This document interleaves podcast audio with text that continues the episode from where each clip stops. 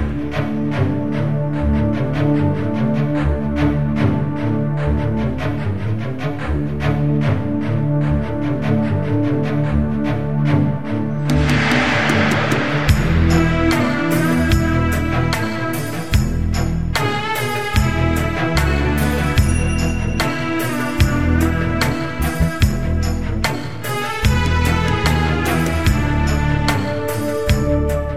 jedinečný mírový plán.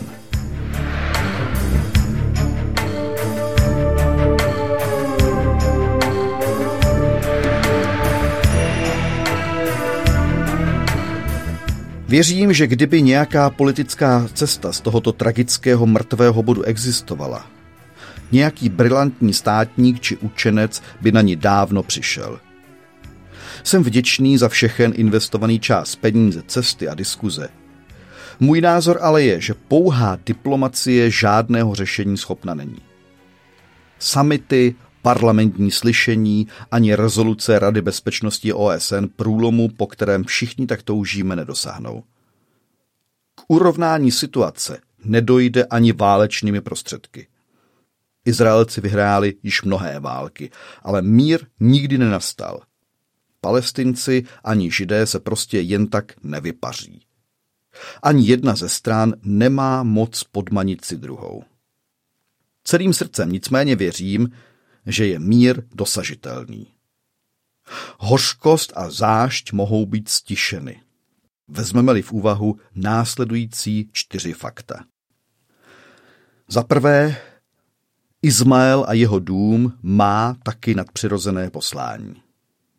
My, Izmaelité, tedy arabští potomci Izmaele, jsme nikdy nebyli Bohem předurčení k tomu, aby se z nás stali vyděděnci nebo vyvrhalové. V předchozích kapitolách jsem zmínil silné boží zaslíbení Abrahamovi o jeho prvorozeném. Hle, požehnám mu a způsobím, aby se nesmírně rozplodil a rozmnožil. Splodí dvanáctero knížat a učiním z něj veliký národ. Když se Abrahamova rodina kvůli napětí mezi ženami rozpadla, a on poznal, že musí Izmaele i s jeho matkou vyhnat, Bůh dokonce svou přísahu zopakoval. I ze syna děvečky však učiním národ, neboť je tvým potomkem. Izmael se opravdu rozmnožil a stal se otcem právě dvanácti synů. Jejich jména jsou v Bibli vyjmenována dvakrát. Nebajot, Kedar, Abdel, Mipsam a tak dále. Tato jména nejsou mnohým návštěvníkům církevních zhromáždění známa tak dobře, jako jména dvanácti Izákových vnuků, zakladatelů izraelských kmenů. Ruben, Šimeon, Levi, Juda a tak dále. To však neznamená, že bychom je měli ignorovat. Izajášovo proroctví zmiňuje dva Izmaelovi syny hned dvakrát, a to v pozitivním světle. Izajáš 42.11 zve osady kedarských, aby se přidali a zpívali hospodinu novou píseň. Izajáš 67 předpovídá, že se jednoho dne všechny ovce kedarské schromáždí a berani nebajotští se zúčastní radostných oslav v božím domě. Těžko si takovou věc nyní představit, že? A přece to Bůh skrze svého proroka uvedl a je to v Bibli zvěčněno. Izmaelitské společenství dnes čítá 12 skupin. Jsou to Saudové, z nichž se část oddělila, putovala na sever a stala se dnešními palestinci, Jordánci, Iráčané, Kuvajťané, Katařané a sedm rodin šejků v Arabských Emirátech. Dubaj, Abu Dhabi, Ajman, Fujairah, Ras al Khaima, Sharjah a Um al-Kuwain. Netvrdím, že existuje přímá souvislost mezi těmito dvanácti skupinami a dávnými dvanácti Izmaelovými syny. Pouze považuji za zajímavé, že číslovka 12 je v izmaelické populaci patrná dodnes. Sečtete-li všechny etnické Izmaelity v těchto národech s těmi v pásmu Gazy a na západním břehu, dospějete k číslu kolem 58 milionů. Tedy nesmírně rozmnoženému národu, jak uvedl Bůh v Genesis. Čistě židovská populace sousedního Izraele oproti tomu čítá méně než desetinu tohoto počtu, tedy něco kolem 6 milionů.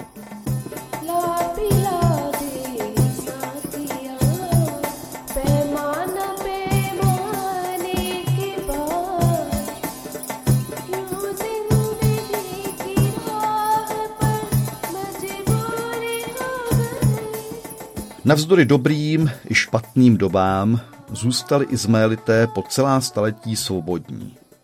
Žádná síla ani moc nebyla schopná je porobit. Připouštím, že jejich území byla periodicky okupovaná, například během britského mandátu. Ale tito lidé se ve skutečnosti nikdy cizí nadvládě nepoddali. Tak se naplnil dávný slib daný Hagar – že její syn bude jako divoký osel. Když jsem to poprvé četl, nelíbilo se mi to. Jak si mohl pánův anděl dovolit nazývat mé předky osly? Taková urážka. Pak jsem se uklidnil a provedl malý průzkum. Zjistil jsem, že se pravděpodobně jedná o onagera, azijského divokého osla, potulujícího se po stepích Blízkého východu. Toto zvíře je ideální metaforou pro hrdou nomádskou nezávislost Izmaelitů, uvádí jeden z komentářů. Stejně tak praotec Jákob užil na smrtelné posteli metafory zvířat. Prohlásil přeci, že jeden z jeho synů, Juda, je mladým lvem, jiný, Izachar, zase houževnatým oslem, jiný, Dan, hadem, další, Neftali, svobodnou laní. A jeho nejmladší, Benjamin, dravým vlkem. Není tedy nijak nezdvořilé přirovnat Izmaele k odolnému oslovi obývajícímu poušť. Nejbližší protějšek by v americkém folkloru představoval Mustang, divoký kůň, pobíhající svobodně po nevadě či montaně obstarávající si sám pokrm a nepodléhající žádné lidské kontrole. Uvedená charakteristika vystihuje Izmaele dokonale. Vše bylo zjeveno ženě Hagar, která doslova viděla Boha. Ona samotná to jinými slovy vyjádřila takto.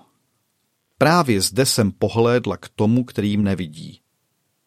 Kolik lidí se může pochlubit podobným prohlášením? Zajímavá také je další skutečnost, že Izmael byl pravděpodobně první lidskou bytostí na světě, která přijala jako znamení smlouvy s Bohem obřízku. Izmaelovu otci sdělil Bůh tento požadavek společně se slibem dalšího syna, který měl přijít na svět, v 17. kapitole knihy Genesis. Písmo vývoj událostí popisuje takto. Abraham potom vzal svého syna Izmaele a všechny narozené ve svém domě i všechny koupené za peníze, všechny, kdo bydlí v Abrahamově domácnosti mužského pohlaví, a ještě téhož dne jim obřezal předkošky, jak mu to řekl Bůh. Abrahamovo neobřezané tělo bylo obřezáno, když mu bylo 99 let. Neobřezané tělo jeho syna Izmaele bylo obřezáno, když mu bylo 13 let. Abraham a jeho syn Izmael byli obřezáni ještě téhož dne. Z důvodu bolestivosti této procedury chtěl Abraham pravděpodobně být až poslední na řadě. Mladý Izmael tedy dostal přednost, aby jako první nesl fyzické znamení skutečnosti, že patří Bohu. Arabové se obřezávají dodnes, někdy dokonce v věku kolem 13. roku stejně jako Izmael. Arabsky se obřízka řekne chytan. Ze všech uvedených záznamů je patrné, že izmaelická populační linie v božích očích není zavržena.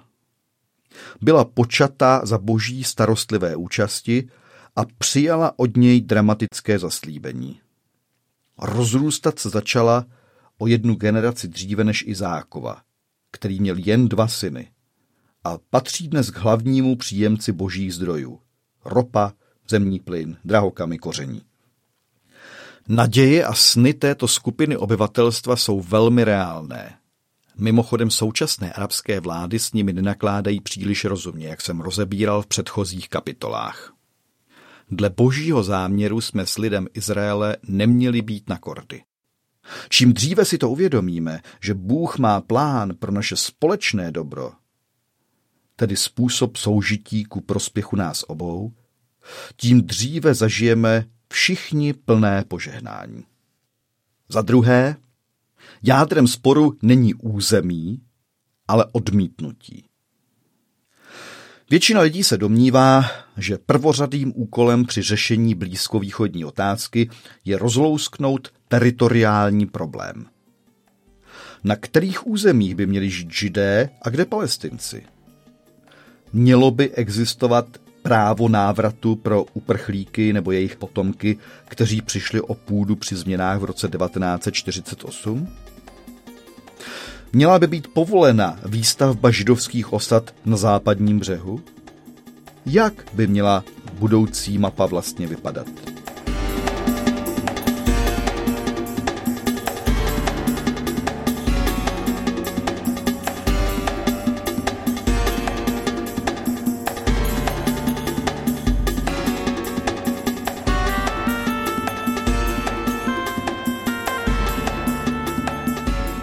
Existuje však daleko hlubší problém, než jakým je územní řešení.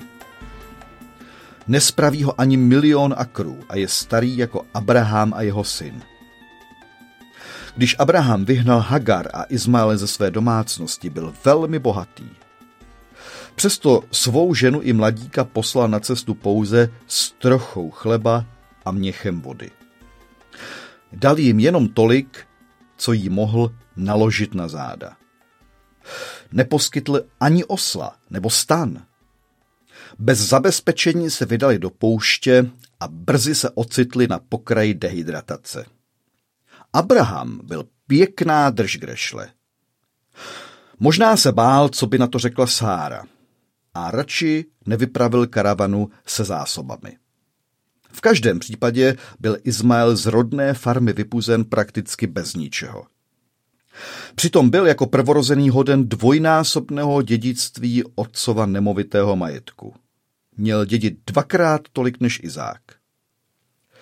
Tuto skutečnost lze zhrnout právě jedním slovem. Odmítnutí. Problém, který udržuje Židy a Araby v napětí čtyři tisíce let až do naší současnosti, je stále stejný. Je to postoj, který říká, ty ke mně nepatříš, Nechci tě mít ve své blízkosti, prostě odtud vypadni, ano? Neberu tě vážně. Kdybys umíral hlady nebo žízní, je mi to jedno zmiz. Dokonce i křesťané jsou zvyklí nazývat hospodina bohem Abrahama, Izáka a Jákoba. Vím, že se jedná o poměrně častou starozákonní frázi. Na tomto popisu jako takovém není samozřejmě nic chybného ale v okamžiku, kdy jej užijete, neúmyslně nadržujete jedné straně a opomíjíte druhou.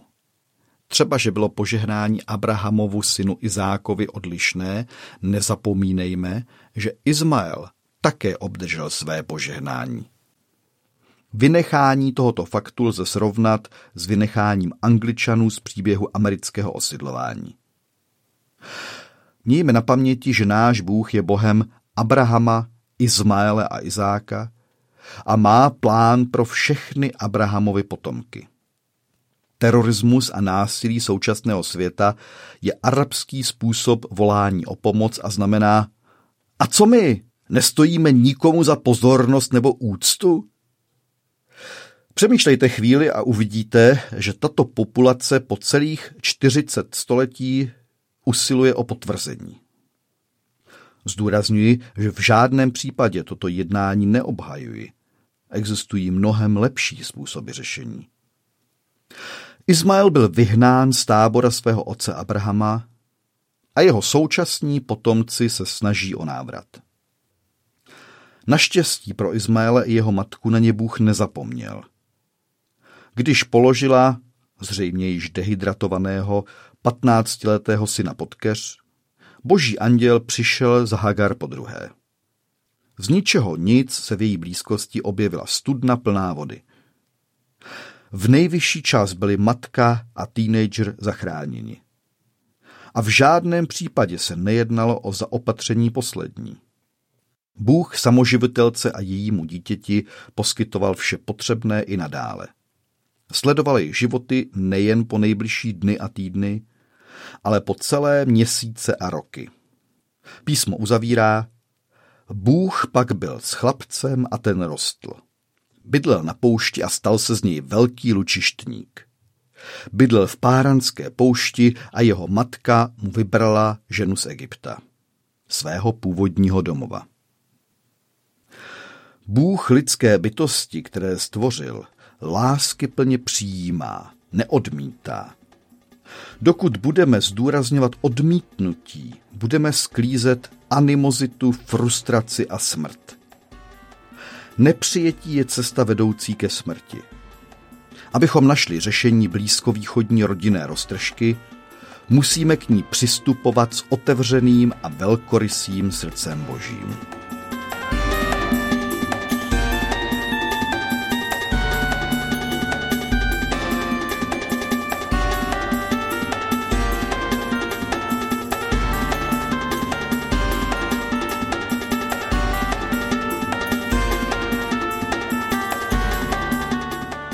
Za třetí, musíme přestat škatulkovat Ježíše jako křesťanský hlas v debatě. Je živým slovem pro všechny strany. Již jsem zmínil, že jsem byl ve svých 42 letech šokován zjištěním, že Ježíš, arabsky Jasua, hebrejsky Ješua, nebyl blondětý modrooký američan.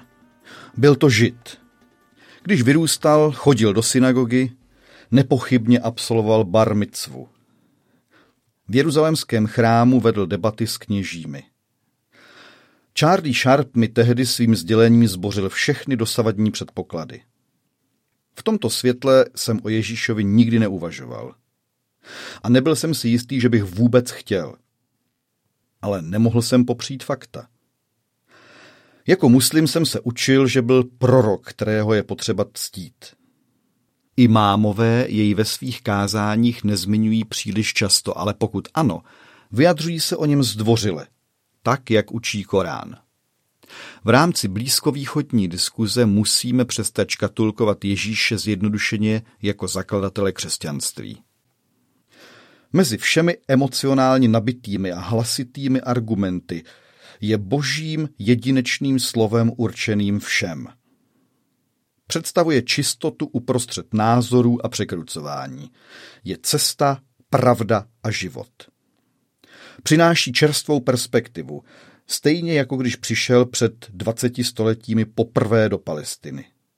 Takhle nikdy nikdo nepromluvil, uvedli na svou obhajobu strážní v chrámu, které poslali, aby jej zatkli a oni se vrátili bez něj. Nad jeho učením tam žasli říká jeden z jeho životopisců, protože je učil jako ten, kdo má zmocnění, autoritu, ne jako znalci písma. Nepasuje do žádné škatulky. V našem současném konfliktu se odvažuje hovořit o usmíření a dokonce o odpuštění. Než tuto ideu zavrhnete jako šíleně idealistickou, proskoumejte, co se mu podařilo v etnickém konfliktu prvního století.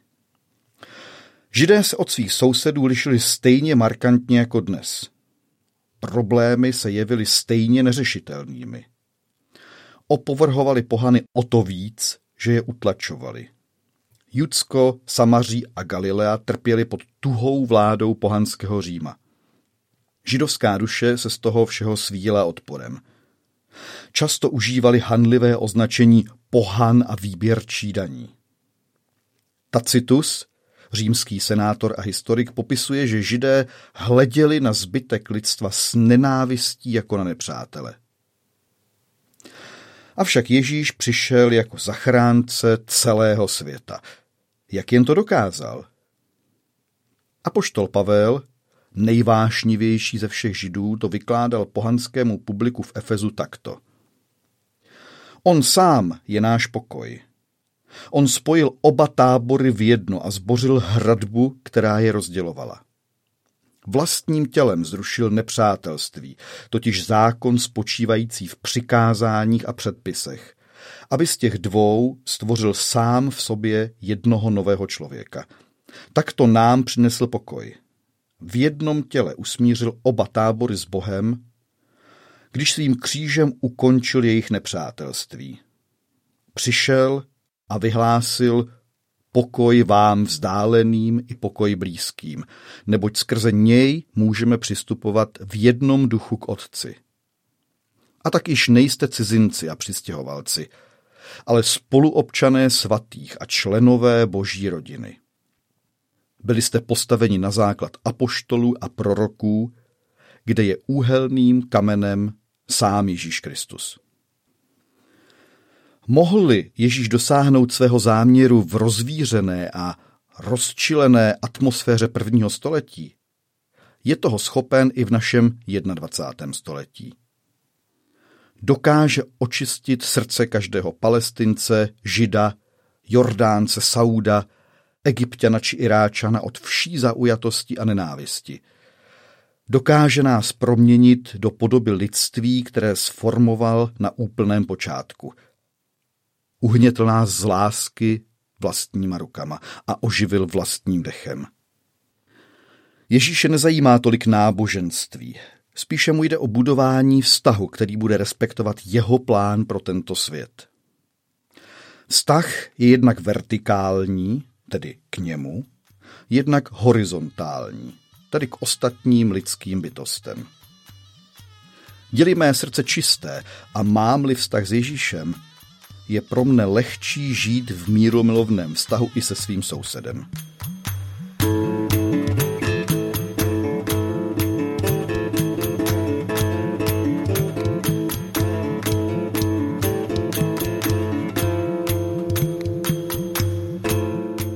Blízkovýchodní společnosti se zcela jistě nemohou stát tavicí pecí ve smyslu amerického ideálu. Mnozí by řekli, že ani Amerika není skutečným tavícím kotlíkem, spíše jakýmsi míchaným salátem, kde si každá součást ponechává svou vlastní identitu. Židé chtějí židovskou společnost. Rozumím tomu a chápu jejich přání. Palestinci chtějí muslimskou společnost. Opravdu očekávají, že se Ježíš jednoho dne vrátí jako muslim a povede svět k islámu. Naší jedinou nadějí na usmíření tady a teď je bez ohledu na všechny rozdíly Ježíš. Je jediný, kdo má moc a morální autoritu spojit nás ke společenství. Je protilátkou na nedůvěru, hořkost a zášť. Je jediným, kdo může přesvědčit Araba jako jsem já, že židé nejsou mými nepřáteli, ale bratranci vracejícími se do Abrahamova domu. To vrhá na celou věc úplně jiné světlo. Není divu, že ji dávný prorok 700 let před jeho narozením nazval knížetem pokoje. Za čtvrté, je potřeba vžít se do bolesti protivníka. Sledujeme-li televizní zpravodajství a vidíme muka dalších předčasných pohřbů v Jeruzalémě, Gaze, Tel Avivu či Nábulusu, musíme si vybavit slova slitovného Ježíše. Blaze plačícím, neboť budou potěšeni. Blaze milosrdným, neboť dojdou milosrdenství. Blaze těm, kdo působí pokoj, neboť budou nazváni božími dětmi.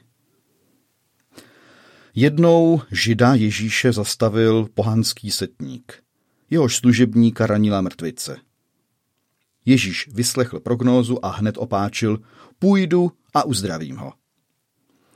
Skutečnost lidské bolesti jde napříč všemi kategoriemi, ideologiemi a politickými stranami a uzavírá nás v komunitách utrpení. Dělíme pak lidi na ty, kdo mají pravdu a kdo se mílí. Musíme se znovu stát lidskými a vnímavými.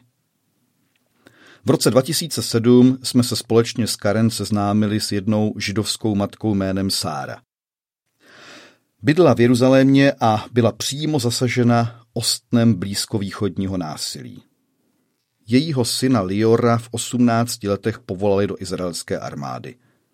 Po dvou letech služby dostal jednoho dne úkol vyprovodit civilního dělníka, který opouštěl jejich vojenskou základnu. Asi 200 metrů za bránou byli napadeni davem palestinských studentů, kteří zrovna vyhlíželi nějakého izraelského vojáka, aby ji zlinčovali.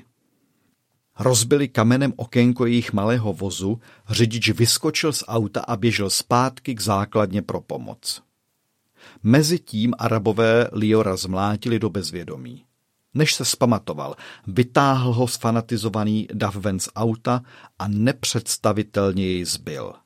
Sebrali mu zbraň. Měl zlomené obě nohy, několik žeber, hlavu pořezanou a oči nevratně poškozeny. Nakonec se mu nějak podařilo utéct a dostat se pod ochranu vojenských sil. Jeho utrpení tím však neskončilo. Armáda jej totiž ve veřejných vyjádřeních pro média skritizovala, že útočníkům nekladl odpor a nikoho ani nezranil. Byl vylíčen jako srab. Mladý muž se vrátil domů velmi ponížený. Sára celý rok sledovala, jak se stáhl do úkrytu svého pokoje a téměř nevycházel. Jeho mentální soužení trvalo mnohem déle než fyzické uzdravování. Každá nová zpráva o vybuchlém autobusu nebo jiném incidentu ho uvrhla do hlubokého 24-hodinového spánku. Šťastný a vyrovnaný chlapec, kterého vychovala, patřil minulosti.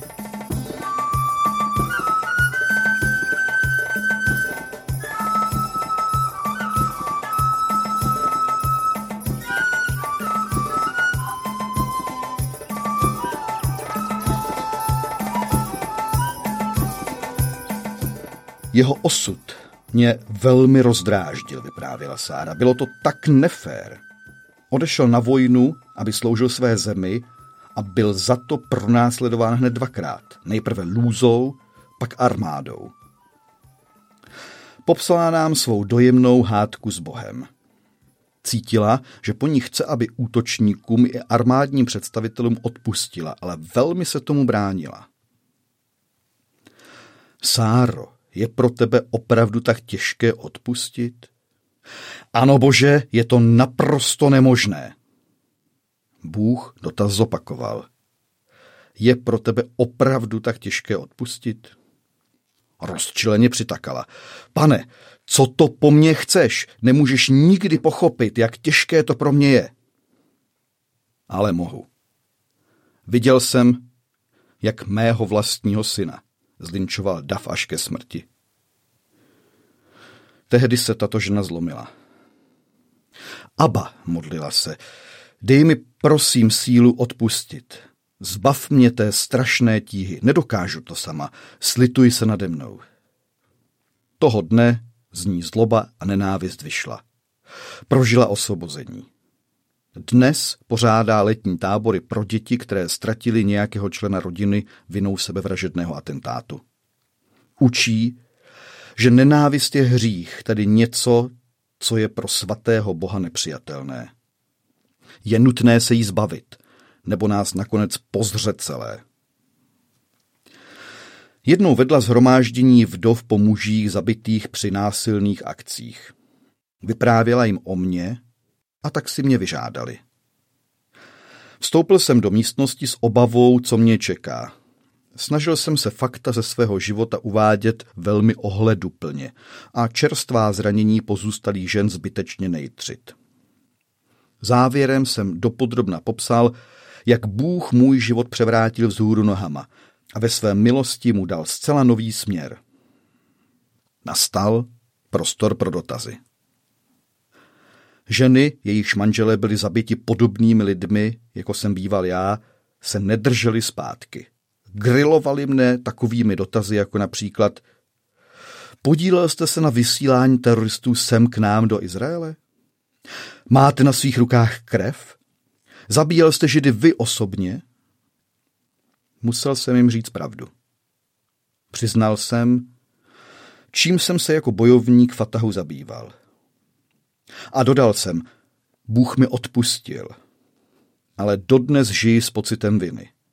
Nedokážu ze své paměti vymazat scény smrti, jichž jsem byl strůjcem. Cítil jsem jejich bolest a žádal je o odpuštění. Přiznali, že po násilných smrtích manželů do jejich emocí vstoupily zloba, vztek a nenávist. Postupně ale pochopili, kdo je za vše skutečně odpovědný. Islámské vymývání mozku, kterému jsme my, palestinci, vystaveni, spíš než pár jednotlivců. Když mi vyjadřovali odpuštění, napětí v místnosti polevilo. Na konci zhromáždění se Sáry dokonce zeptali, zdam nemohou obejmout. Jistě, měli byste. Zhromáždili se kolem mne a naléhavě mě žádali, abych nepracoval na tak nebezpečných místech, jakým je pásmo gazy. Měli strach o mou bezpečnost. Musím jít tam, kam mě Bůh posílá. Ale dovolte, abych vás poprosil o modlitby nejen za mne, ale i za mou práci pro usmíření. Slíbili mi je.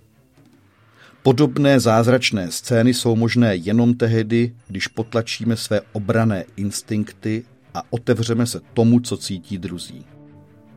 Naši protivníci také často nesou břemeno bolesti. Mějme to na paměti a otevřeme cestu k usmíření.